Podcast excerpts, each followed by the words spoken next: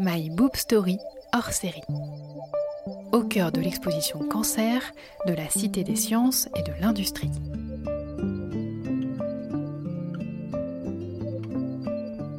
Eh bien, bonjour à toutes et à tous et bienvenue dans cet épisode de My Boob Story, épisode un petit peu spécial, un hors-série enregistré à la Cité des sciences et de l'industrie en plein milieu euh, de l'exposition Cancer que vous pouvez visiter euh, jusqu'au 17 septembre ici à la Villette à Paris. Épisode spécial euh, donc consacré au cancer du sein puisque c'est l'objet du podcast original My Boob Story que j'ai créé suite au diagnostic de mon cancer il y a deux ans. cancer du sein qui a été détecté tôt grâce au dépistage dans le cadre de ma mutation génétique BRCA1 et traité, bien traité même, puisque Jusqu'ici, tout va bien, comme on dit. Alors l'idée de cette émission, c'est de mieux comprendre ce qu'est un cancer du sein, de voir comment on peut le détecter et le traiter. Pour réfléchir à tout ça, je ne suis pas seule. J'ai avec moi trois personnes plus que qualifiées sur le sujet, à commencer par euh, notre hôte, si je puis dire, Laurence Conésil. Bonjour. Bonjour Sophie. Vous êtes avec euh, Maude Gouy, la commissaire euh, de l'exposition Cancer, où on se trouve aujourd'hui. Et vous nous expliquerez comment vous avez traduit les thématiques euh, du cancer en installation d'exposition. À mes côtés également, Sophie Chazalon. Bonjour. Bonjour Sophie. Vous êtes infirmière de chimiothérapie à l'Institut Curie de Saint-Cloud, l'hôpital René Huguenin. Euh, vous, vous êtes vraiment sur le terrain, hein, au plus près euh, des patients et des patientes, puisqu'on vous retrouve eh bien, quand on vient faire sa chimiothérapie j'en sais quelque chose, puisque ça m'est arrivé. Et c'est avec vous euh, que j'ai fait notamment ma consultation d'annonce euh, après mon diagnostic euh, de cancer. Donc cette consultation dure à peu près une heure et elle permet à, toutes les personnes prises en charge pour un cancer de réexpliquer le traitement, de préciser comment ça va se passer et aussi quand même d'être dans un contact humain qui euh, aide énormément. oui, c'est le but. Et puis j'ai l'honneur enfin d'accueillir le docteur Yann Sonnet. Bonjour. Bonjour Sophie. Vous êtes oncologue, membre du comité de pathologie mammaire de l'Institut Gustave Roussy à Villejuif, euh, qui fait partie des meilleurs hôpitaux spécialisés en, en cancérologie dans le monde, tout comme l'Institut Curie. Euh, et donc, quand on vient vous consulter, euh, c'est pour trouver la meilleure stratégie pour traiter son cancer du sein. Merci à vous trois d'avoir accepté ce moment d'échange. Alors la première question que j'ai envie de vous poser, parce que c'est quand même euh, assez particulier de travailler sur le cancer, c'est de savoir ce qui vous a amené en fait jusqu'ici. Laurence Conésil, par exemple, pourquoi est-ce que vous avez choisi de consacrer 600 mètres carrés au cancer de le rendre visible alors qu'on veut surtout pas le voir Alors, en fait, c'est un choix qui a été fait par l'établissement parce que euh, le cancer, les cancers sont un, véritable sujet de société et de science. Donc, on va dire que ça fait partie de nos missions aussi d'établissement de, s'emparer de ces, de ces sujets-là. Et euh, le cancer touche à la fois, bien sûr, à la science, au médical, mais aussi à l'intime. Et on est face à un véritable phénomène de société puisque 4 millions de, Françaises et de Français vivent ou ont vécu l'expérience de la maladie. Et pourtant, elle reste encore souvent cantonnée soit dans la sphère euh, euh, de la famille, euh, bon, à l'hôpital, mais donc elle n'est pas rendue visible. En tout cas, elle, n'a pas la place qu'elle devrait avoir dans la société. Donc il était important pour nous de l'exposer. Sophie Chazalon, vous, dans votre parcours d'infirmière, comment est-ce que vous êtes arrivée, comment vous êtes orientée en oncologie? Euh, tout simplement pendant mes études d'infirmière, euh, on a des stages qui sont obligatoires dans les hôpitaux et en fait euh, j'ai fait deux stages par hasard en fait en oncologie. Et du coup quand j'étais en deuxième année infirmière j'ai fait mon stage en hôpital de jour. Donc là je suis actuellement où j'ai fait un stage de dix semaines. Et en fait j'ai tout aimé dans l'hôpital. C'est-à-dire que j'ai aimé l'ambiance déjà de l'hôpital qui fait beaucoup, la qualité des soins, le fait qu'on soit amené à faire beaucoup de formations sur nos soins, sur les traitements. Et puis surtout le domaine de la cancérologie c'est un domaine innovant. Donc en fait on s'ennuie jamais, on est tout le temps euh, en train d'apprendre de nouvelles choses, des nouvelles pratiques. Et du coup, j'ai trouvé ça intéressant. Et puis, on peut aussi faire euh, autant de la chirurgie que de l'hôpital de jour, que de la consultation. Et finalement, en fait, c'est hyper varié. On fait de la consulte d'annonce qui existe quasiment que en cancérologie. Mhm. Euh, voilà, et c'est des choses que je trouve un peu particulières, mais qui du coup sont hyper riches pour une infirmière et qui nous permettent d'apprendre des choses vraiment tout le temps et, qui nous change aussi notre quotidien et de pas faire des choses tout le temps répétitives. Donc voilà. Donc du coup, quand j'étais diplômée, bah, j'ai postulé à Curie et, me voici depuis 7 ans euh, en hôpital de jour. D'accord, donc 7 ans. Et vous avez vu euh, une évolution euh, justement dans le traitement ou on dans le voit, oui, l'approche avec le patient en 7 ans? Oui, on le voit tout le temps. En fait, il y a des nouvelles molécules qui arrivent sur le marché que nous, on doit du coup apprendre, expliquer aux patients et qui du coup bah, permettent de d'augmenter l'espérance de vie des patients. Donc c'est un changement permanent. D'accord, ok. Euh, et vous, alors, docteur euh, Viansone, euh, qu'est-ce qui vous a amené à cette, spécialité donc autour du cancer? Je pourrais vous dire, Sophie, quasiment un peu par hasard, un peu comme sont la plupart des choix, je crois, dans, notre vie quotidienne. Pareil, quand on est étudiant en médecine, on fait des stages. Et le dernier stage sur lequel j'étais tombé, c'était un stage dans un service d'endocrinologie oncologique. Et je vais commencer à gérer toute une partie de recherche clinique pendant ce stage.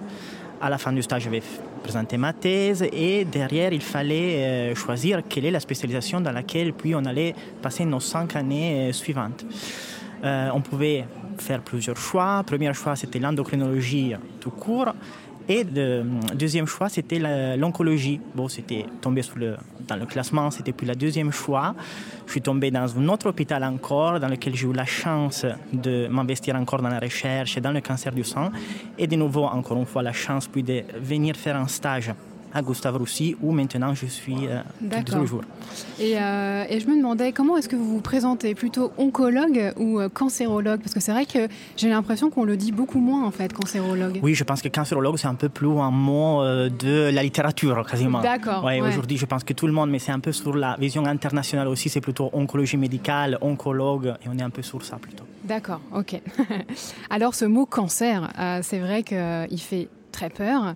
Euh, et même s'il euh, y a des centaines euh, de maladies différentes derrière ce même terme, c'est ça qu'on redoute, c'est avoir un cancer. et pourtant, c'est le nom, Laurence Conésil, que vous avez choisi pour l'exposition Cancer au pluriel. Est-ce que ça a été le lieu de beaucoup de discussions ou comment ça s'est passé? Alors peut-être pour revenir sur le, début du projet, effectivement, on s'est attaqué à ce sujet, cancer, cancer au pluriel, parce qu'il était important aussi de montrer qu'il en existe en fait de différentes sortes, différentes familles, on a fait une étude de public. Et là, euh, le public nous a dit, euh, je vais caricaturer, mais il est essentiel, nécessaire de faire une exposition sur ce sujet, sur ce thème. Et tout de suite après, les, les mêmes personnes nous disaient, et je ne viendrai pas la voir.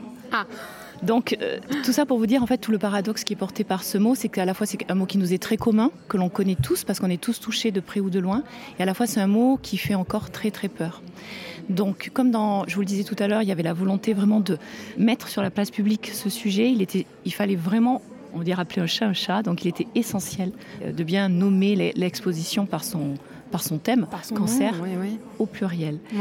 Et justement, on s'est appuyé sur, cette, euh, sur ces freins, ces craintes, pour nous ensuite le travailler avec, euh, en l'abordant sous différentes facettes, avec différentes représentations. Vous avez vu les, audiovisuels qui le traitent ont tous des pattes esthétiques euh, différentes. Donc en fait montrer aussi la, pluralité euh, des représentations et de ce que raconte en fait cette maladie.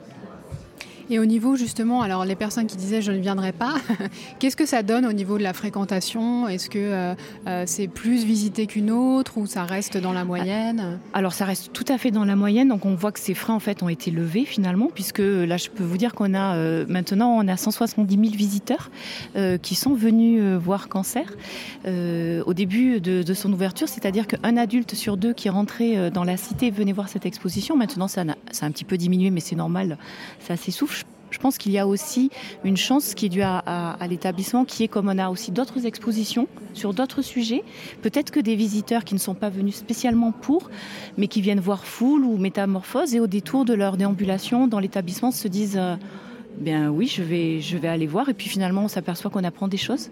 C'est informatique, ça ne fait pas si peur que ça. Et donc, on, vient et on y reste. Donc, euh, je pense que c'est aussi une, chance. Parce que vous avez eu aussi pas mal de, bons retours euh, au niveau des médias. Euh, ce qui a été noté, c'est que ça s'était jamais fait, en fait. Alors effectivement, il existe, il y a déjà eu des expositions sur la thématique du ou des cancers, mais plutôt soit des expositions de type artistique, expositions photos ou des artistes aussi qui ont médiatisé leur maladie en la transformant via le, des installations artistiques. mais ensuite sur vraiment une exposition qui, comme ça, aborde chaque facette, chaque domaine de la maladie. ça, c'est la première fois et qui plus est sur une surface aussi, aussi importante. Mmh. Alors le premier espace euh, de l'expo, on est euh, dans le noir avec euh, une structure métallique et lumineuse en forme de crabe pour nous accueillir. Et là, une voix nous explique l'origine du cancer. Le cancer survient chez la plupart des espèces multicellulaires, des hydres aux baleines. C'est une maladie ancestrale dont l'origine remonte à l'émergence des organismes multicellulaires il y a plus d'un demi-milliard d'années. Si les cellules des organismes unicellulaires privilégient leurs intérêts reproductifs, celles des organismes multicellulaires privilégient le bon fonctionnement de l'organisme dans sa globalité. Donc une origine qu'on date à il y a 500 millions d'années. Euh, c'est très étonnant, non euh, Voilà, effectivement, c'est très étonnant. C'est quelque chose que l'on a découvert euh, quand on a travaillé sur ce, sur ce sujet. bien sûr, nous sommes entourés d'un comité scientifique et donc on s'appuie là sur les travaux de, Frédéric Thomas qui lit l'émergence de cette maladie avec l'évolution. Et il était très important pour nous de commencer l'exposition avec ce film parce que on va arriver chacun avec son, son histoire face à la, face à la maladie donc ses affects, et peut-être aussi des freins en tout cas des peurs qui sont plus ou moins rationnelles, et commencer par ce sujet qui montre que non, on n'est pas sur une maladie qui touche que l'humain, mais qui est bien propre au règne animal. Donc là, on décentre de sa propre histoire et aussi montrer que en fait ce n'est pas qu'une maladie contemporaine, ce qui est quand même une idée très ancrée hein, mhm. euh, actuellement, mais qu'elle est vieille de plus de 500 millions d'années, que c'est même un processus naturel de l'évolution. On espère que ça met les visiteurs dans un état d'esprit, on va dire, de curiosité.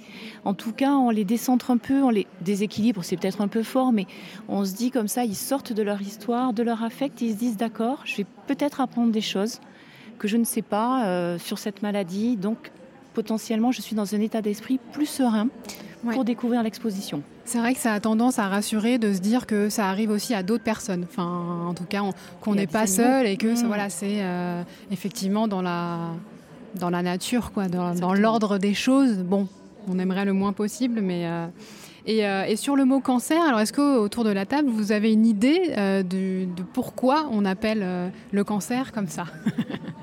C'est une très bonne question, je ne sais pas, non. Eh bien, j'ai la réponse.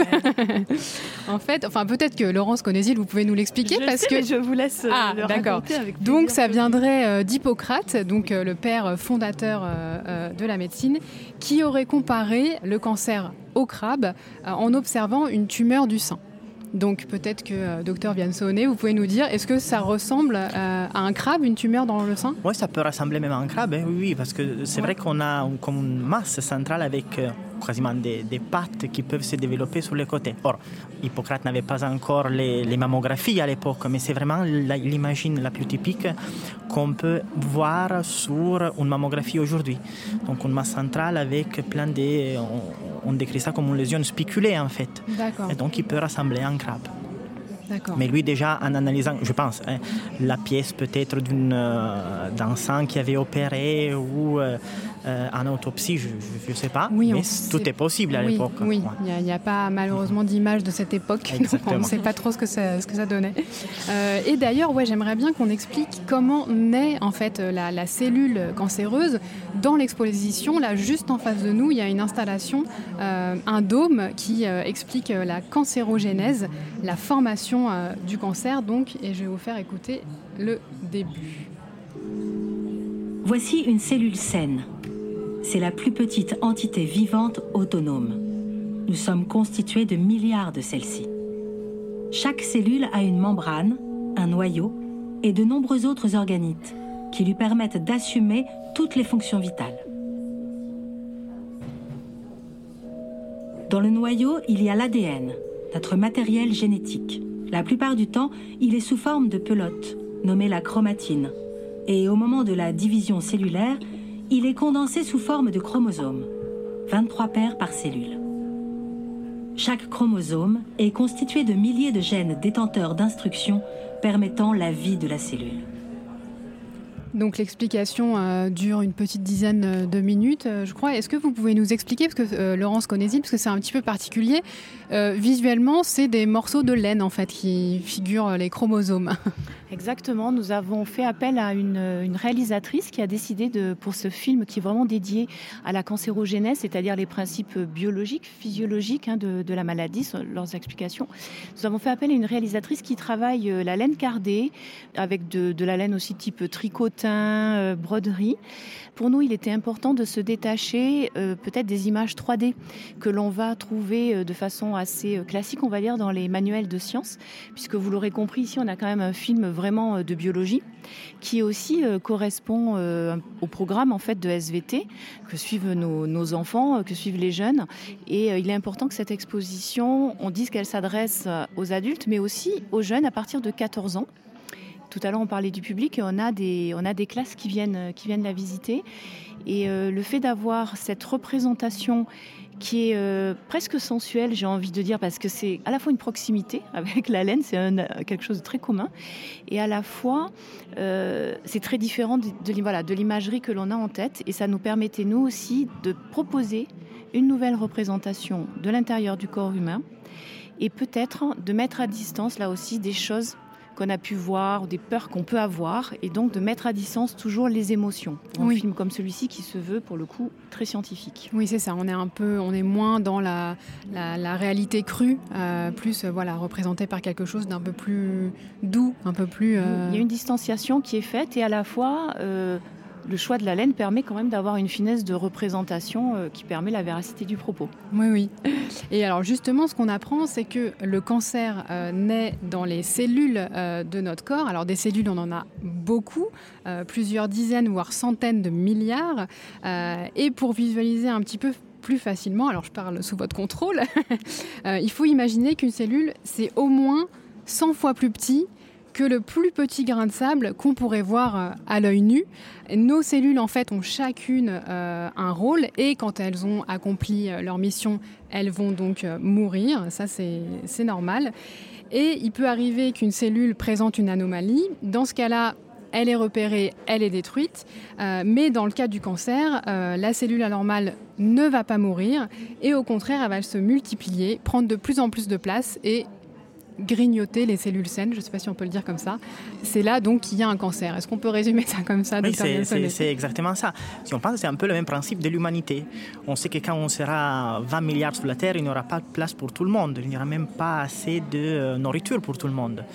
Dans notre corps, on a un nombre limité de cellules et si à un certain moment une cellule commence à devenir, à se éterniser et à créer des duplications d'elles-mêmes qui deviennent aussi éternelles, à un certain moment, il n'y aura pas de place et de la nourriture pour toutes les cellules de notre corps. On ouais. voit c'est vraiment un bon, un bon exemple. Oui, c'est vraiment la particularité de la cellule cancéreuse, c'est qu'elle ne meurt pas. Il n'y a pas d'autres cellules dans notre corps. Il n'y a pas de cellules saines qui ne meurent pas, en fait. Non, exactement. Toutes les cellules sont programmées avec un programme qui s'appelle apoptose, donc une morte programmée. Et quand cette mort programmée n'arrive pas, bon, on a des cellules qui... Euh, qui peuvent vivre très longtemps. Et dans cette vie, ce qu'on peut faire nous, c'est d'essayer de réactualiser l'apoptose.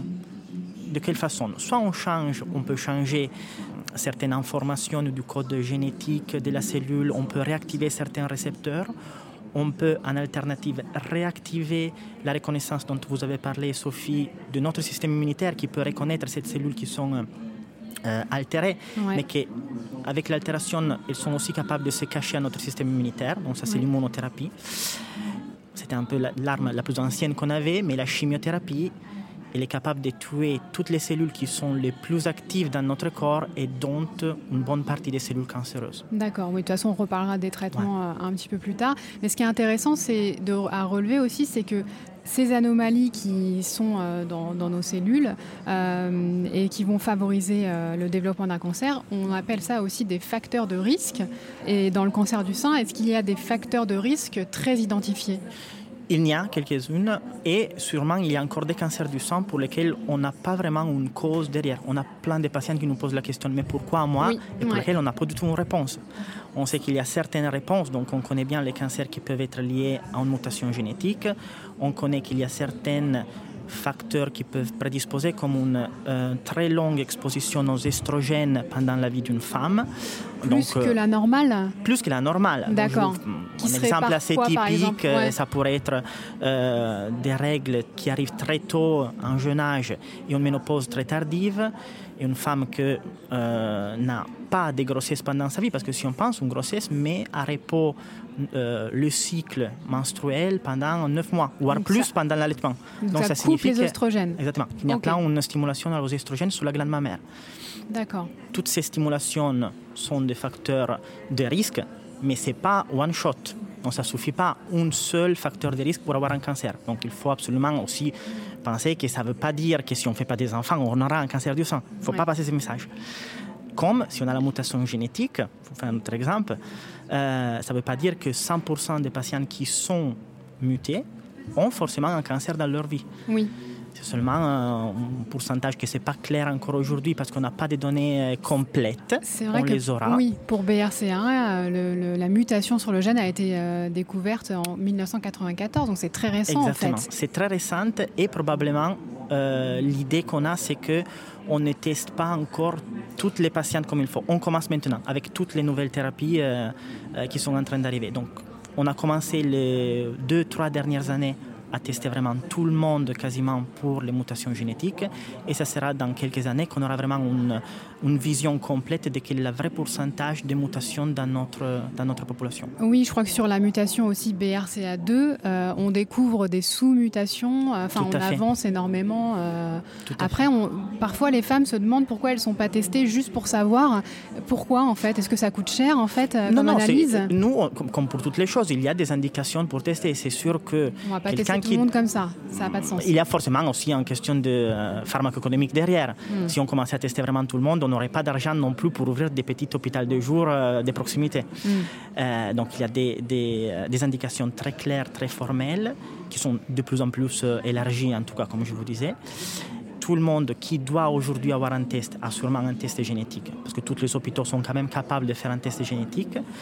Et comme vous disiez, il y a une bonne quantité de mutations génétiques qu'on connaît et une quantité qu'on ne connaît pas encore. Ouais. Donc on peut juste découvrir une altération qu'on classera comme altération, mais qui n'est pas pathogénique.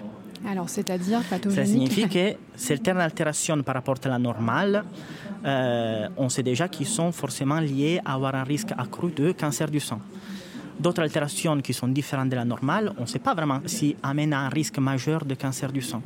D'accord. Euh, parce qu'il faut avoir, il faut avoir plusieurs, je vous dirais, familles mm -hmm. dans lesquelles on détecte ce type d'altération et dans cette famille aussi liée la mutation à plusieurs cas de cancer pour dire, ah ok, même cette mutation-là augmente le risque d'avoir un, un cancer du sang.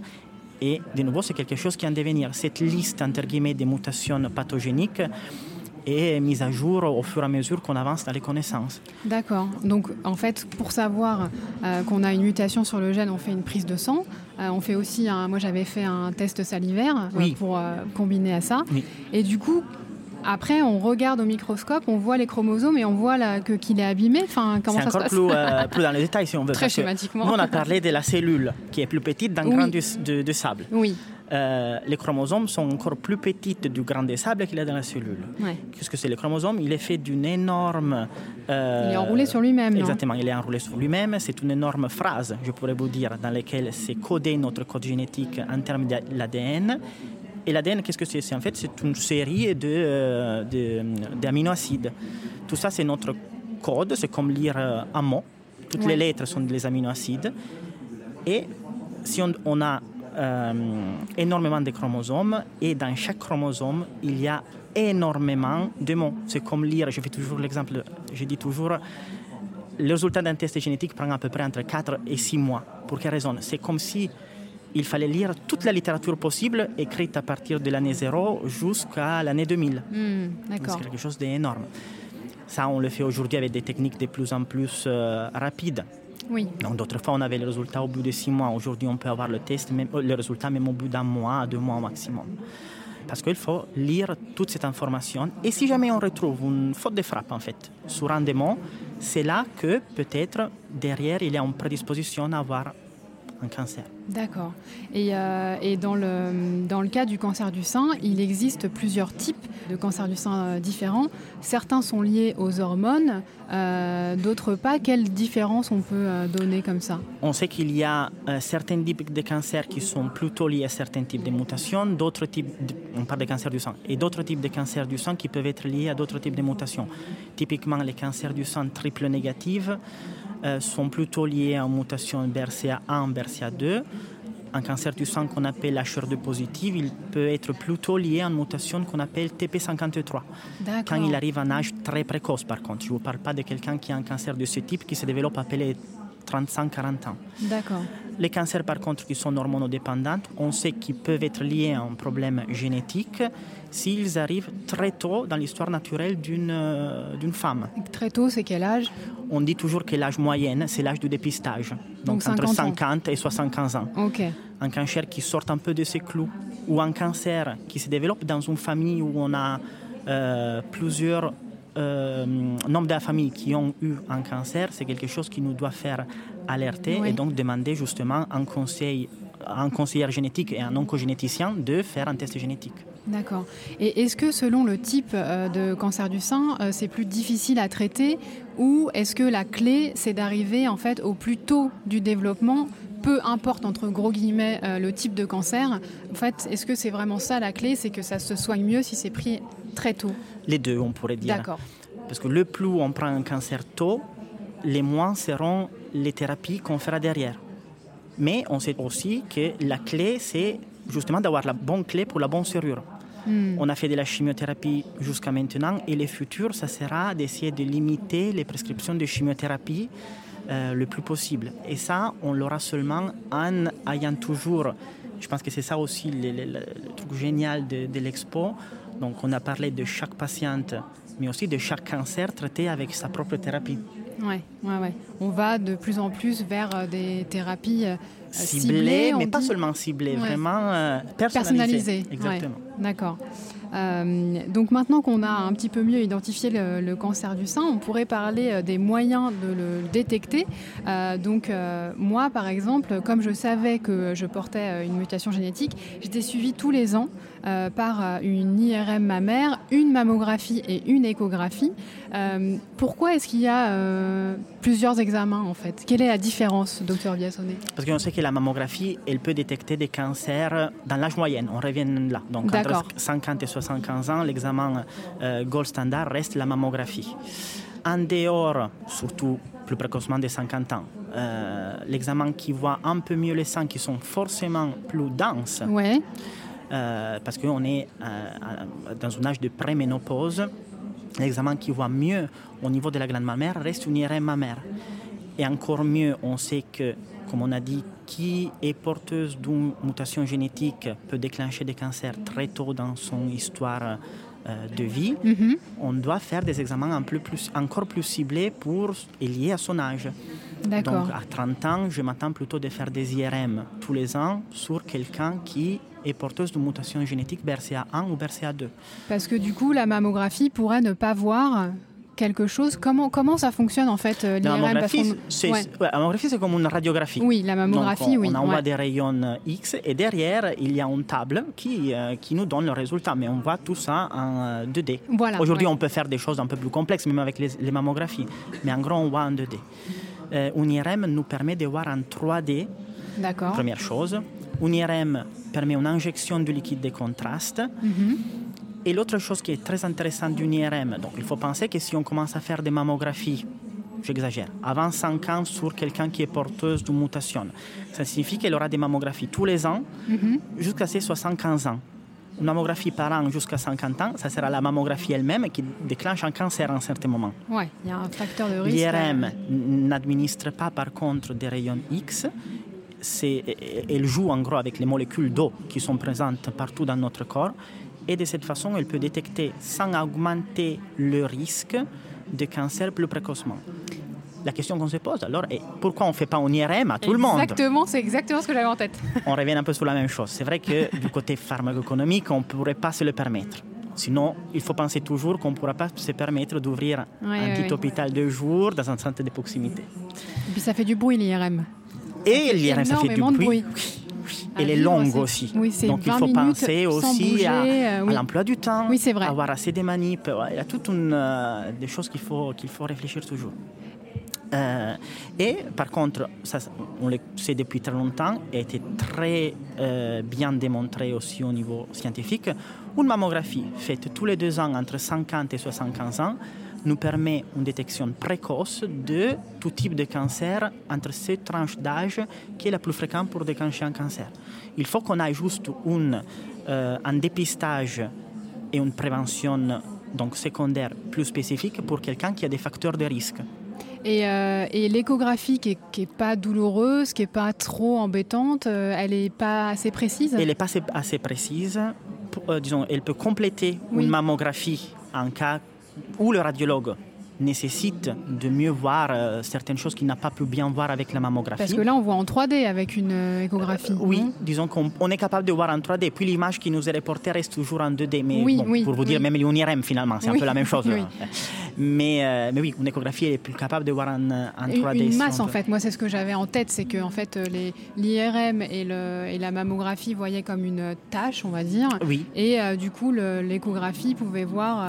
Un peu l'IRM aussi. Mais l'échographie, elle est un peu moins, euh, moins sensible par rapport à une mammographie, sur des sangs qui sont moins denses. Oui, hein. oui alors on peut peut-être euh, expliquer cette densité. Donc en fait, c'est la glande C'est la glande mammaire. Le plus on a des glandes mammaires, le plus le sang est dense. Donc qu'est-ce qu'il y a dans la glande mammaire en fait? Euh, Toute la glande qui au moment de la lactation commencera à produire le lait. Le lait, c'est vraiment... forcément un sang très jeune sera riche en glandes pour justement être développé au moment d'une grossesse. Et donc, quand, euh, avec l'âge, la glande, qu'est-ce qu'elle devient? Elle va en atrophie. Si je pense que on, peut faire elle se transforme en eau? Euh, Non, elle reste comme du tissu et c'est juste des cellules qui n'ont plus la capacité quasiment j'exagère de nouveau, d'être stimulé par les estrogènes. Il y a toujours cette capacité. Hein. D'accord. Mais ce sont des cellules un peu plus quiescentes qui commencent à se préparer à l'apoptose dont on a parlé si on veut. D'accord, mm. donc la, la, la, la, mort de certaines cellules. Exactement. En fait, oui, c'est logique. le rôle, euh, voilà, avec l'âge, on est moins euh, amené à avoir une grossesse. Exactement. Donc, euh, Les deux choses. donc, notre corps avait, exactement, avait été bien, bien construit, si on veut la glande peut se préparer, et elle se prépare tous les mois pour tomber enceinte. On a les seins, les seins qui mm. peuvent changer de densité en fonction du moment du cycle menstruel. Mais au moment de la ménopause, en sachant que de toute façon, on ne pourra plus tomber enceinte, on n'a plus besoin de ces stimulations, et la glande elle-même, elle perd de son trophisme naturel, et c'est là que la mammographie commence à devenir importante. D'accord. Même avant. Et on ne peut pas dire que la mammographie ne soit pas importante avant aussi. Oui, oui. Alors on parle aussi euh, pour euh, détecter un cancer du sein de plus en plus euh, d'autopalpation. donc observer et toucher soi-même ses seins pour être en mesure de détecter quelque chose d'anormal. je sais que beaucoup de femmes n'osent pas, qu'elles ont justement très peur de, trouver quelque chose. Qu'est-ce qu'on peut conseiller au niveau de, de l'autopalpation? On, dit toujours que c'est vrai, le moment quand on prend euh, sa douche, c'est le moment meilleur pour l'autopalpation.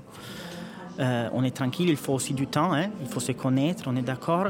La palpation doit toujours être faite comme on devrait faire nous en oncologie avec la main ouverte, en passant un peu sur tous les cadrans du sang. Il ne faut jamais oublier qu'on a aussi une partie du sang qui remonte un peu vers l'épaule, c'est le prolongement axillaire. Et ça va compléter aussi la mammographie. Donc même quelqu'un qui fait les mammographies tous les deux ans dans le cadre de son dépistage, il y a malheureusement une petite quantité de cancers qui peuvent se développer entre une mammographie et l'autre, qu'on appelle cancer intervalle qui peuvent être détectés seulement avec l'autopalpation. Oui, parce qu'un cancer du sein se développe en combien de temps? J'imagine que ça dépend. Ça dépend énormément de son, euh, de son sous-type, de son histologie, de ses caractéristiques.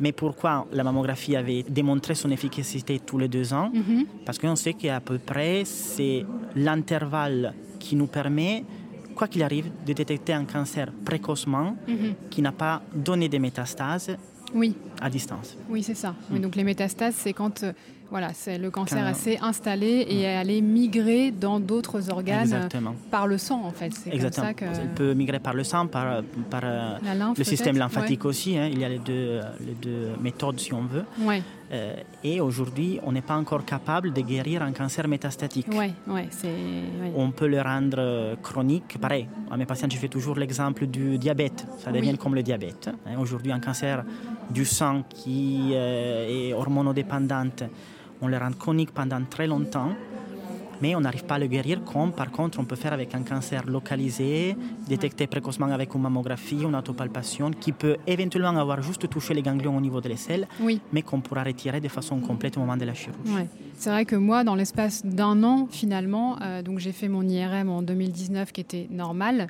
Et après, bon, c'était débutant, il faisait 8 mm, donc c'est vrai que c'est vraiment. Je pense que c'est c'est là où on veut arriver en fait. C'est ce qu'on m'avait dit à Curie. Euh, voilà, ça évitera pas les traitements lourds, ce qui a été le cas, mais bon, on, a plus de, de, chance après. Euh, Sophie Chazalon, vous, quand euh, vous voyez vos, vos, patientes atteintes de cancer du sein, comment elles s'en sont aperçues en général? Euh, c'est très souvent soit mammographie de contrôle et souvent pour les patients plus jeunes c'est de l'autopalpation. Euh, c'est des choses très bêtes, ça peut être euh, leur conjoint, elle, regarde la télé, je sais pas, elle cale leurs mains sous le sous de bras, enfin c'est des trucs assez bêtes ou d'autres qui effectivement dans la douche parce qu'elles sont un peu plus sensibilisées par rapport à ça. Mais je suis quand même assez étonnée du nombre de patientes où c'est elles-mêmes qui le sentent et qui vont consulter leur médecin traitant ou leur gynécologue parce qu'elles ont senti une boule. ouais. C'est vrai que je pense que l'idée c'est de connaître son sein, mmh. de pas forcément chercher quelque chose normal. Le médecin est là après pour lui faire le geste technique en fait. Euh, euh, ensuite, donc dans le, parcours un petit peu euh, du, cancer du sein, donc on repère qu'il y a une anomalie qui est confirmée par donc les, examens et après on doit faire une biopsie. donc on va aller voir ce qu'il y a à l'intérieur de cette, de cette anomalie. et souvent, on doit attendre longtemps, 10 jours. Et c'est l'enfer parce que c'est vraiment euh, une période où on, voilà, on sait qu'il y a quelque chose d'anormal, mais on ne sait pas vraiment euh, si c'est grave ou pas. Comment ça se fait que c'est aussi long, en fait, euh, docteur Biassoni Parce que ça prend toujours du temps à, bien regarder les cellules. Et ça peut pas être plus rapide. ça peut pas être plus rapide. Est-ce que l'intelligence artificielle nous aidera Peut-être. on en discute presque tous les jours maintenant d'intelligence artificielle. Peut-être que l'intelligence artificielle, ce sera l'aide pour le futur, pas pour aller plus vite, mais pour avoir la même capacité diagnostique partout. D'accord. Dans des centres moins experts, dans des centres un peu plus de périphérie où on a un manque de personnel, donc un manque de pathologistes qui peuvent regarder les biopsies et tout, on pourra demander à reprendre une partie au moins du diagnostic le plus simple à faire par l'intelligence artificielle. On n'est pas encore là, mais ça sera peut-être quelque chose qui va arriver. D'accord. Euh, mais les 10 jours, oui, euh, malheureusement, c'est 10 jours. Hein. Ouais, ouais, c'est vrai que ça, peut aller quand même un peu plus vite. Disons, quand même, il nous faut. Il y a une technique dans laquelle il faut, en gros, colorer les cellules. Parce que les cellules, on les voit là derrière, elles sont colorées. Mais elles ne sont pas colorées dans notre corps, sinon on, les verrait en violet, rose et violet. Donc il y a déjà un temps. Premier temps, c'est d'éliminer, bon, pour faire vite, toute la partie euh, de lipides qu'il y a dans les cellules. Après, il faut les colorer. Ça prend 2-3 jours. Et puis, il y a la partie euh, technique parce que la biopsie, c'est comme avoir une petite euh, tube. Oui. Et donc, ce tube, il faut plus les couper dans des lames très fines, donc les passer quasiment. Là, on fait l'inverse. On ne veut pas un truc 3D parce que c'est trop difficile à lire. On veut plutôt en quelque chose qui soit en 2D. On l'étale sur une lame très fine et on va regarder ça au microscope. On voit comme on arrive à, peu près 5 jours, puis c'est le moment dans lequel le pathologiste regarde, il se rend compte, il peut demander d'autres techniques derrière et on arrive en semaine, le temps de rendre 8 jours. Mais c'est vrai qu'en fait, du côté du patient, c'est tellement flou. Ah oui. Enfin, on aimerait bien peut-être avoir un suivi euh, comme on a pour les comme colis. Pour les, oui, Amazon, voilà, quand on ah, savoir où ça aujourd'hui. Parce que voilà, c'est vrai que c'est, il y, a aussi, c'est un peu flou en fait tout ce qu'il y a, tout ce qu'il y a derrière. Euh, en tout cas, c'est vrai que moi, quand euh, j'ai appris que j'avais cette mutation génétique, donc BRCA1, il y a une chose que la généticienne m'a dit, c'est que j'avais la chance, entre guillemets, bien sûr, d'être sur un, un cancer où la, la, recherche avançait presque tous les jours. et dans l'exposition, Laurence Conésil il y a toute une partie euh, consacrée euh, à, la recherche. À quel point c'était important pour vous de, de consacrer vraiment euh, une partie sur l'avancée de la recherche avec des paroles de chercheurs aussi? Oui, il était essentiel euh, dans une exposition de cette envergure de vraiment euh, proposer un panorama euh, de la recherche en cancérologie. Et donc tout à l'heure, le docteur Vianzone parlait de, l'IA, et c'est vrai qu'on a interviewé par exemple Anne Salomon sur les avancées de, l'IA, typiquement dans tout ce qui est détection, anapathe, etc., qui va permettre voilà, de diffuser sur l'ensemble du territoire des compétences équivalentes. Donc à la fois montrer des avancées dans tout ce qui est projet de recherche, euh, de recherche en, sciences fondamentales, mais aussi des projets en sciences humaines et sociales, puisque par exemple on va euh, montrer qu'il y a une géographie du cancer, il y a une histoire du cancer. On va montrer aussi des projets euh, par exemple le projet CADOG, qui est un projet sur la signature olfactive du cancer du sein. Voilà. Donc l'objectif pour nous, c'était de montrer les perspectives, les espoirs aussi qui sont portés par les, les différentes recherches, qu'elles soient fondamentales, translationnelles ou en sciences humaines et sociales et aussi pourquoi pas euh, d'éveiller des peut-être euh, des, professions auprès euh, des, jeunes qui viennent visiter l'exposition, puisqu'il y a vraiment tout à encore tout à c'est encore un, domaine comme d'une grande complexité avec beaucoup de, choses à découvrir. Ouais, on a encore beaucoup de choses à, découvrir. Vous pensez, ouais, docteur Plein. Il nous manque au minimum, je pense, le 90-80% ah des connaissances. D'accord. Donc, est-ce qu'on peut imaginer dans 20 ans se passer de de traitement lourd. Euh, Sophie Chazalon sera au chômage, mais elle fera autre chose. je autre chose. Hein. je pense que oui, on va dans cette direction d'éviter le plus en plus. Et la chose qui est bien aussi, c'est que la recherche va de plus en plus vite. On a de plus en plus de nouveaux médicaments qui arrivent presque tous les ans. Euh, on a de plus en plus de nouvelles découvertes. Si on pense, on a découvert l'ADN en 1954, si je me souviens bien. c'est récent. Euh, et depuis, on a avancé, mais c'est dans les dernières années qu'on est arrivé seulement à coder complètement les génomes humains. Et c'est à ce moment-là que les choses sont allées encore plus vite. Mhm. Ouais. Alors justement, en parlant euh, des, traitements, c'est une grosse partie euh, à apprivoiser. Hein. quand on nous annonce qu'on a un, cancer du sein, c'est aussi l'annonce bah, qu'il va se passer beaucoup de choses dans, notre corps. Euh, moi, par exemple, j'ai commencé par l'opération de chirurgie. Donc, on a retiré euh, toute la glande mammaire. On a mis une prothèse à, la place dans le même temps opératoire, ce qui n'est pas toujours euh, possible. Puis, il y a eu 16 séances de chimiothérapie avec deux produits différents, 25 séances de, radiothérapie ensuite. Tout ça, ça a pris 9 mois, donc c'est long. comment est-ce qu'on décide du, protocole de soins qu'on va, qu'on va proposer à, une patiente euh, Est-ce qu'il y a des étapes euh, obligatoires comme la chirurgie par exemple ou la chimiothérapie euh, Comment ça se passe, docteur Biassonnet Pour le cancer du sang, malheureusement et heureusement, la seule façon encore pour guérir d'un cancer du sang, c'est la chirurgie. On n'arrive pas encore à le guérir qu'avec de la chimiothérapie ou avec des thérapies ciblées. donc une étape fondamentale, mm. ce sera la, la chirurgie et tout type de chirurgie, disons une, chirurgie un peu plus de minima, donc dans lequel on retire que l'endroit où il y a la tumeur, ça sera toujours complété par de la radiothérapie. Ce n'est pas l'obligation en cas de mastectomie par contre. Et la chimiothérapie, c'est en fonction de l'agressivité de la tumeur et de ce qu'on calcule nous comme risque de rechute. D'accord. Et dans tout ça, il y a une autre étape fondamentale qu'on ne voit peut-être pas, mais c'est le moment dans lequel on discute chaque cas tous ensemble. Aucune décision doit être prise aujourd'hui en cancérologie par un oncologue, par un chirurgien dans son coin. Il faut qu'il y ait une décision collective validée avec des récords internationaux, parce que même il y a des choses que tout le monde connaît, on est bien d'accord.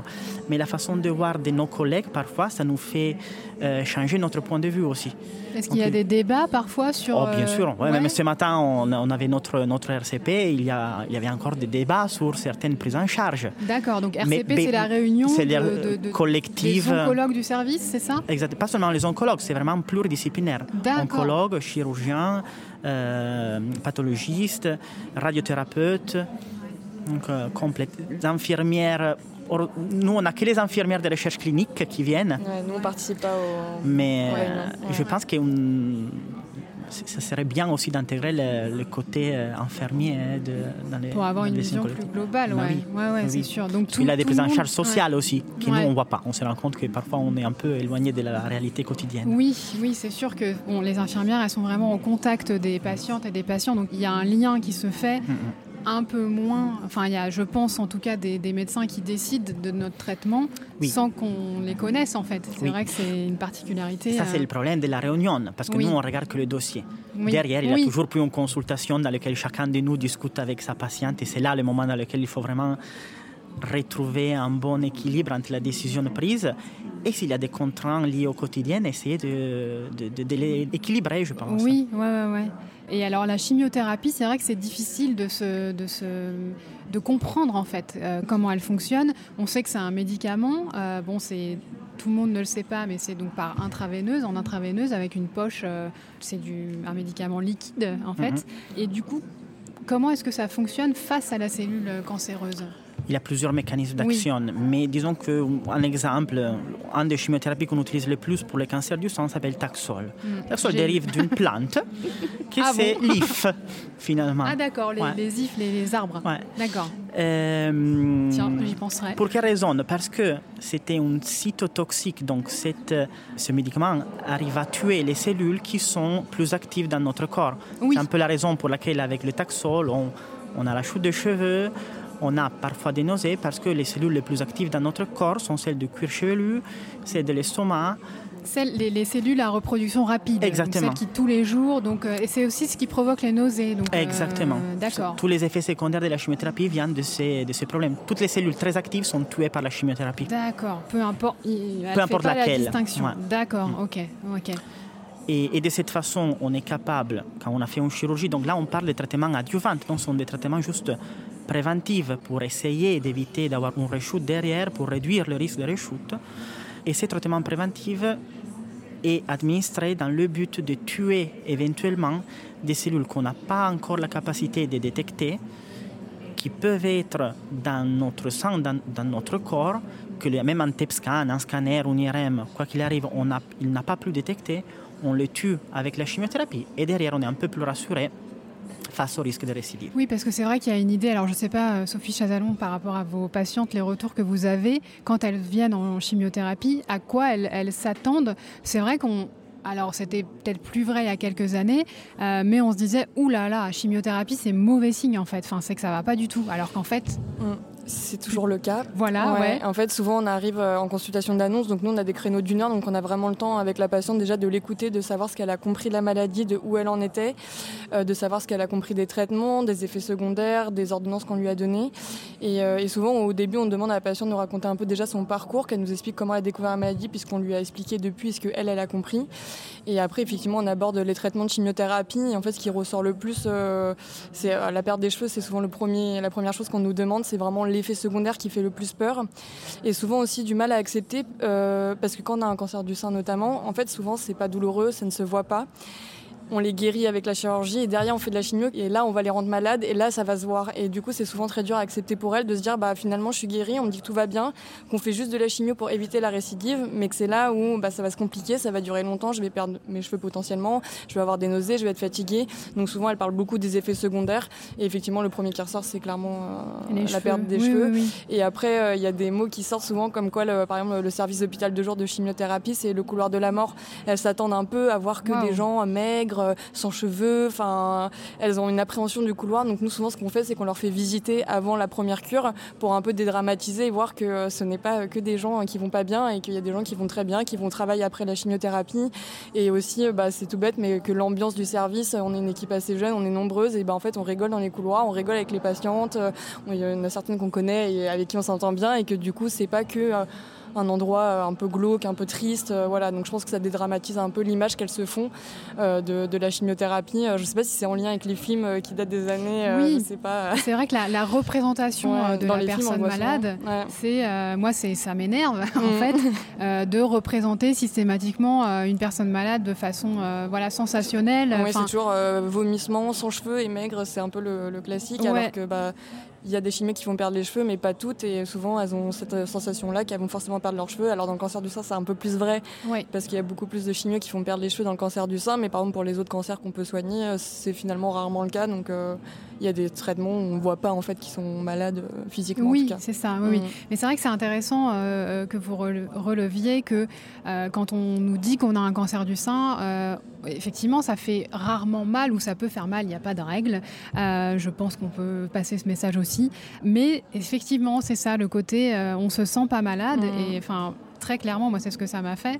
Et après, c'est le, médicament qui va, euh, mmh. par euh, l'effet, des effets secondaires, euh, nous, nous mettre mal. C'est quelque chose qui est difficile à, vivre. Vous le voyez au fur et à mesure des cures de chimiothérapie. En fait, c'est plutôt souvent au début, une fois qu'elles sont dedans, en fait, elles sont moins stressées parce qu'elles savent comment ça se passe. Et puis, notre rôle aussi en tant qu'infirmière, bah, c'est de les rassurer, de leur donner un maximum de conseils pour bah, mieux gérer leurs effets secondaires à la maison, que ce soit des, prescriptions médicales, j'ai des, des nausées, je prends un antinauséeux, mais aussi des conseils euh, hors médicaments, que par exemple l'acupuncture peut très bien marcher pour euh, la nausée, que quand on est fatigué, bah, que l'activité physique c'est hyper important, qu'il faut rester dynamique. C'est vrai que souvent les familles ont tendance des fois à mettre un peu le patient sous une bulle. On ne fait plus rien, on reste dans son canapé et, on, et repose-toi. Et en fait, ça peut être plutôt néfaste pour le patient et qu'au contraire, il faut continuer à avoir une vie relativement normal, si je peux dire, de continuer à sortir, à faire ses courses, à aller chercher ses enfants à l'école. Et je pense que du coup, ça les rassure d'avoir aussi des conseils euh, un peu sur la vie en général euh, et que tout ne s'arrête pas parce qu'on est malade et qu'on va rester six mois à la maison sur un canapé à vomir. C'est pas vrai. Et voilà, je pense que ça les rassure. Et puis des fois, il y a des patientes aussi en chambre qui sont de très bons conseils et qui aussi peuvent donner leur expérience à elles et qui peuvent rassurer aussi les patients en disant bah regardez, moi j'ai quatre enfants, je travaille toujours. Euh, voilà, finalement, je ne suis pas euh, au bout de ma vie euh, à attendre euh, que ça se passe. Quoi. Et vous trouvez qu'il y a moins de. Comment dire Que ça a évolué, il y a moins de tabous autour de. Sur les personnes qui sont atteintes d'un cancer Je pense qu'il y a moins de tabous. Après, ça reste toujours délicat. Par exemple, pour des patients qui travaillent, il y en a plein qui ne le disent pas à leur employeur ou alors qu'ils le disent et ça ne se passe pas très bien. Donc, ah il y a quand même un côté un peu. mon cancer, travail, c'est un peu compliqué ou qui, des fois, ne le disent pas à leur entourage par plein de peurs, euh, voilà, de pas faire peur à ses parents, de pas inquiéter ses enfants. Euh. donc des fois, c'est des patientes qui peuvent se retrouver finalement assez isolées parce qu'en fait, elles sont malades, mais finalement autour d'elles, il y, a y a peu de personnes qui, le savent. Euh, et du coup, bon, c'est vrai que du coup, nous les infirmières, ça leur permet un peu des fois de décharger ce qu'elles peuvent pas faire à la maison. Mais bon, des fois, elles peuvent se retrouver comme un peu isolées. Ah, donc je pense qu'on en parle de plus en plus du cancer, euh, puisqu'il bah, y en a aussi euh, de plus en plus, qu'on a beaucoup de patientes, etc. Donc c'est un sujet qu'on aborde de plus en plus et puis qu'on connaît de mieux en mieux et qu'on voilà, comme on disait, on n'est plus euh, la patiente sans cheveux, toute maigre, donc je pense que c'est peut-être plus facile, mais ça reste comme un sujet euh, parfois tabou pour, pour les patients de manière générale. Mais on peut adapter, selon vous, par exemple, quelqu'un qui arrive à sa troisième séance de chimiothérapie et qui vraiment ne la supporte pas parce qu'elle a trop d'effets secondaires, qu'est-ce qu'on peut faire dans ces cas-là? Bah, Ça, c'est souvent un rôle sur décision médicale, mais souvent, ce qui ressort le plus, c'est soit de baisser le dosage, puisque quand on baisse le dosage d'une chimiothérapie, bah, forcément, ça réduit les effets secondaires. Ça peut arriver aussi qu'on saute un traitement euh, pour, euh, pour laisser du temps au corps de se, remettre. Et parfois, vraiment, si une patiente ne tolère pas du tout, c'est de changer typiquement de traitement euh, parce que ça devient difficile à tolérer pour la patiente. Mais ça, donc c'est quelque chose qui est possible à faire après, on va avec mettre, le dialogue. Ouais. bien sûr. Et puis après, on va mettre en place tout ce qui est soins de support. donc toutes les aides psychologues, diététiciennes si on perd du poids, médecins de la douleur si on a des douleurs en lien avec le traitement ou la maladie.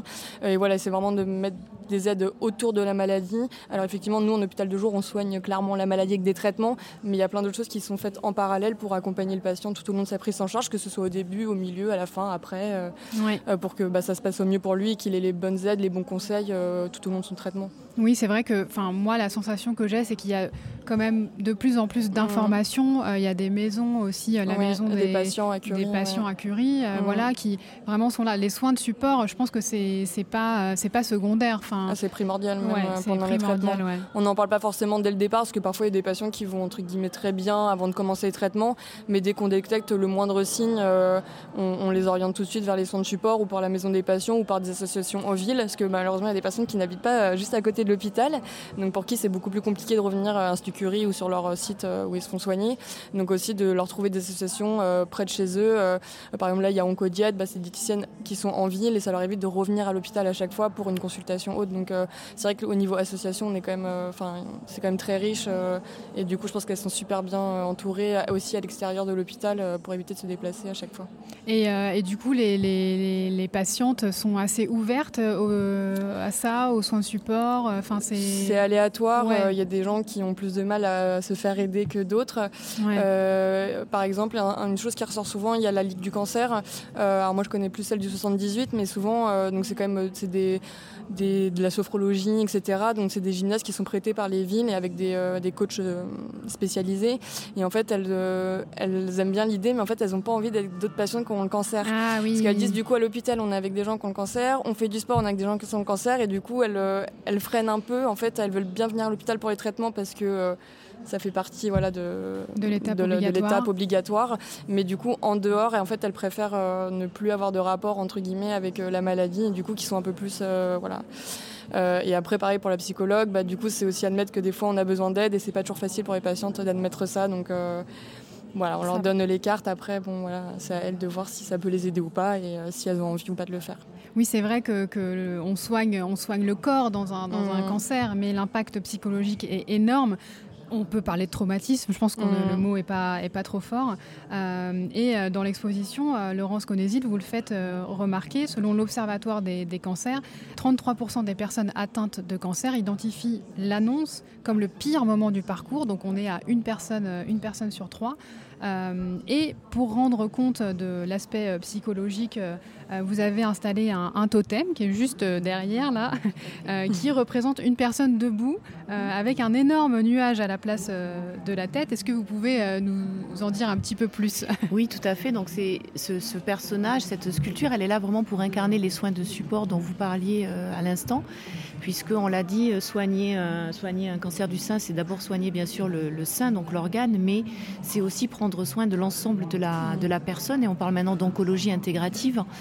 Et euh, là, je parle aussi sous le contrôle du médecin, mais on sait que par exemple, le, avoir une activité physique adaptée va pouvoir euh, vraiment diminuer drastiquement les risques de récidive. les effets secondaires. Voilà, donc il y a vraiment voilà, cet accompagnement-là. Il est la sophrologie, bien sûr, elle est essentielle. On a vu, on a travaillé avec l'association à la Maison Rose où, elles, nous, ont dit, par exemple, tout ce qui était réflexologie plantaire était vraiment un moment de, bien-être qui était très important pour les patientes.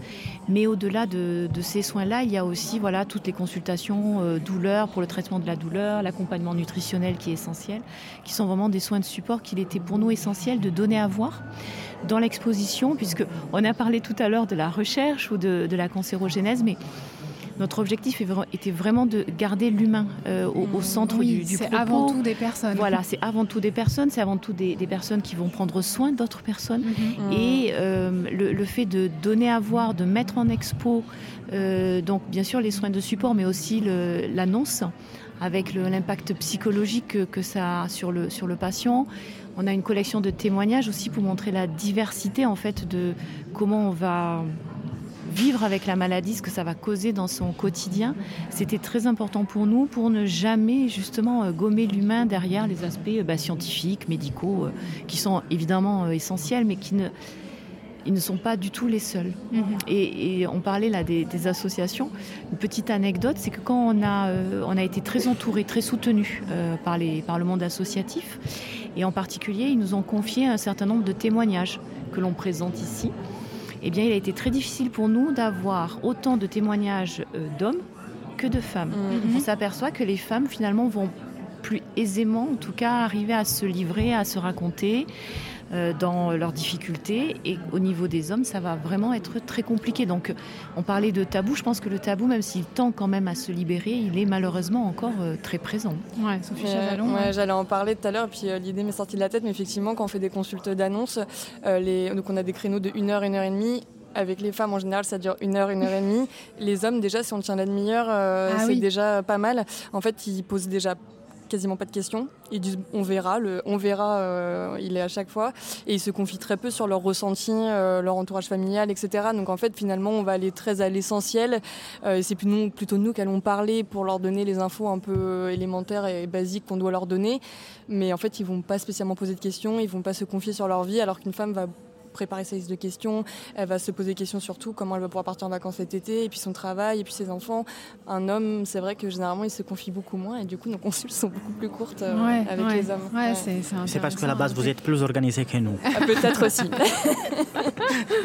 Alors pour finir, je voulais qu'on évoque euh, quelques idées reçues euh, sur le, cancer du sein, à l'image d'un autre totem qui est présent dans l'exposition Le vrai faux.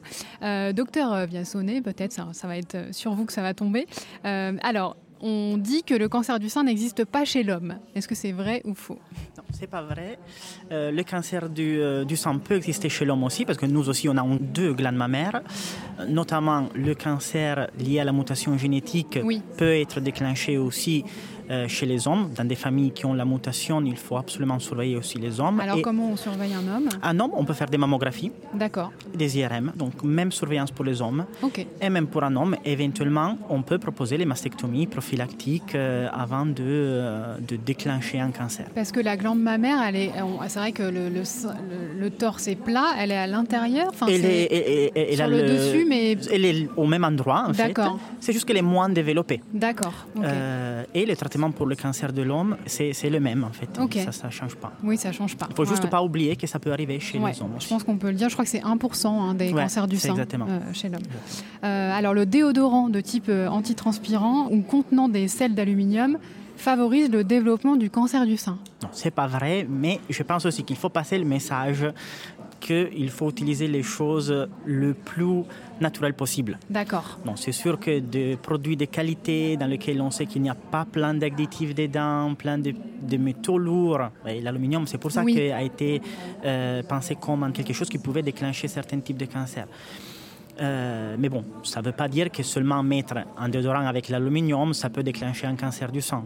Hein. Ouais, ça on l'a beaucoup, euh, on l'a beaucoup entendu. Hein. Je ne sais pas si vos patientes. Euh, ah ben, il y a des gens encore qui après les chimiothérapies, après la chirurgie, nous demandent est-ce que je peux continuer à mettre ah, mon déodorant, est-ce que je peux me laver mm. Donc la réponse est oui. Oui.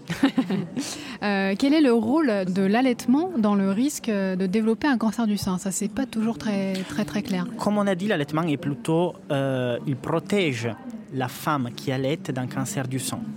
Parce que, euh, ça, coupe les oestrogènes. ça coupe les estrogènes. Donc, un allaitement pendant très longtemps, pareil, il ne faut pas dire qu'on doit allaiter nos enfants pendant 3 ans, 4 ans.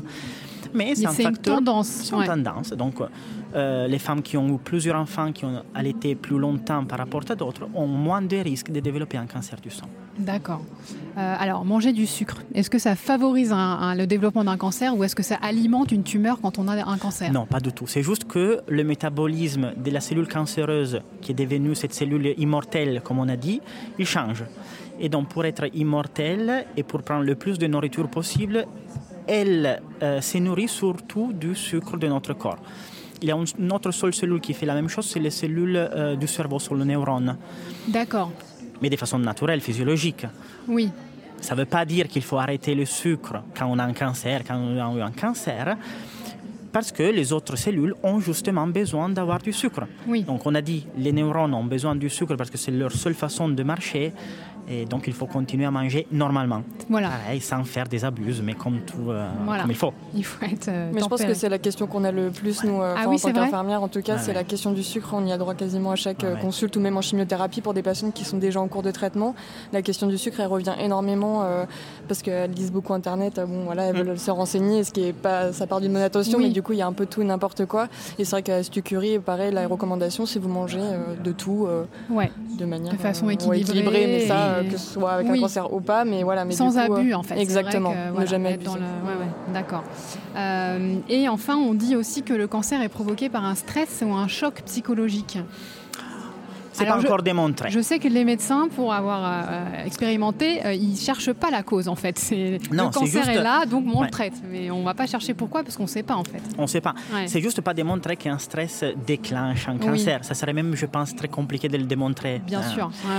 Euh, on sait juste une chose, que physiologiquement, en période de, stress prolongé, euh, peut faire augmenter un hormone euh, de notre corps qui s'appelle cortisol, qui c'est notre euh, hormone du stress. façon, exactement, hormone du stress, façon pour se défendre du stress, parce que ça mhm. augmente un peu notre, notre, façon de combattre le stress. Et le cortisol, comme effet secondaire physiologique, baisse notre déf- nos défenses immunitaires. Ah, parce que bloque un peu la production de certaines euh, globules blancs. Ça ne veut pas dire qu'en période de stress déclenche Oui. un cancer. Elles en parlent beaucoup aussi en consultation d'annonce, ce qu'on disait tout à l'heure, vu qu'il n'y a pas forcément de facteur de risque. Oui. En fait, en tant que patient, on a besoin de trouver une explication Oui. pourquoi j'ai un cancer. Je mange bien, je fais du sport, euh, et pourtant j'ai un cancer, je comprends pas, je fais tout bien. Et du coup, souvent, elles nous parlent effectivement d'un choc euh, avant, donc peut-être un divorce, un burn-out au travail. Et elles disent, bah, il y a six mois, j'ai été pas bien pour X raisons, et c'est peut-être pour ça que j'ai ça. Bon, pareil, nous, comme les médecins, il y a Oui. c'est pas montré, donc peut-être que peut-être que ouais. et peut-être pas, et on saura jamais. Mais elles en parlent beaucoup effectivement de chocs avant euh, qui pourraient du coup être en lien avec le cancer. C'est difficile de pas- de pas mettre de sens Ouais, en fait ça. derrière. Exactement. Il m'arrive trouver, ça, euh, c'est quand Mhm. même. euh, Ben, C'est le- c'est l'esprit hum- humain qui cherche toujours une, une explication pour, Ouais. Pour les choses. injuste, hein Mais la recherche, Ouais. c'est pareil. On doit expliquer quelque chose, on recherche la raison. Ouais, Et quand ça. ça. nous arrive à nous aussi, on doit comprendre pourquoi. Ouais. Alors pour finir, est-ce qu'il y a un, un message que vous voudriez euh, faire passer à nos auditrices euh, ou auditeurs, un petit conseil, euh, je sais pas, Sophie Chazalon Bah, je pense qu'on en parle assez souvent, mais je pense que l'activité physique, c'est vraiment quelque chose à retenir pour les patientes. Euh, comme on disait tout à l'heure, ça, ça limite le risque de récidive, donc c'est quand même déjà un traitement lui tout seul. Euh, c'est des patientes qui vont avoir moins de douleurs euh, en lien avec les traitements, qui vont avoir moins de fatigue surtout. La fatigue, ça peut être un effet secondaire très pesant à la longue pendant les traitements. Donc voilà, si j'avais un conseil à donner, c'est surtout de rester active et de, de faire des activités quotidiennes, ne serait-ce que marcher un petit peu tous les jours. hein, c'est déjà bien, on ne demande pas un marathon. Oui, c'est ça, oui, Voilà, c'est ça, c'est l'activité. On parle pas de sport, on parle Ouais, ouais. d'activité physique et la nuance est importante.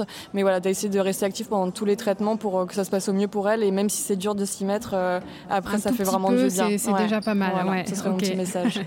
Laurence Conésil Oui, bah alors peut-être pour euh, continuer à rebondir sur des messages un peu de prévention. Donc on a rencontré les personnes avec qui on a travaillé euh, pour euh, pen- penser l'exposition. Ils nous ont beaucoup euh, poussé dans le fait que chacun soit acteur de sa santé.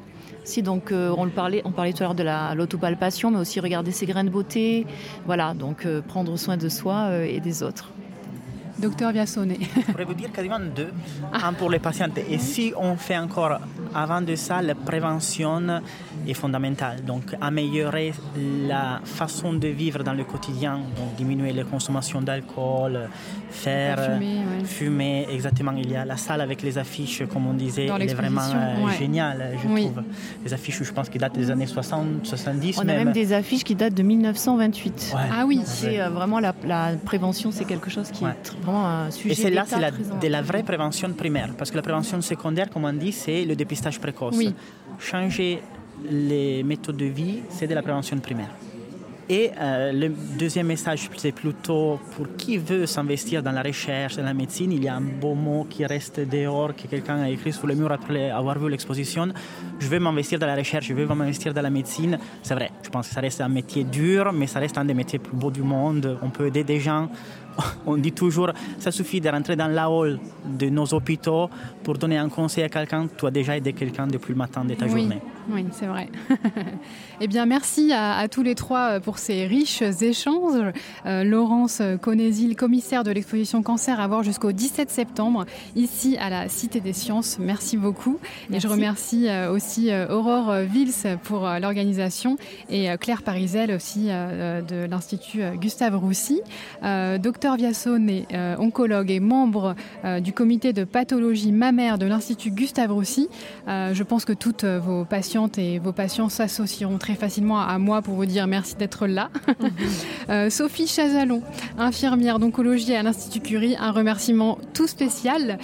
Vous qui m'aviez très justement dit à ma dernière chimio au plaisir de ne pas se revoir, eh bien, euh, on avait ajouté ensuite, euh, en tout cas partout, euh, sauf en service de chimiothérapie, eh bien, promesse tenue. Euh, merci de tout cœur. Un grand merci aux membres de la toute nouvelle association My Boob Story et un grand, grand merci à Loïc pour la réalisation technique de cet épisode. My Boob Story continue sa route sur les chemins de l'information et de la prévention du cancer du sein. Et donc, très logiquement, je vous dis à très vite. ハハハハ!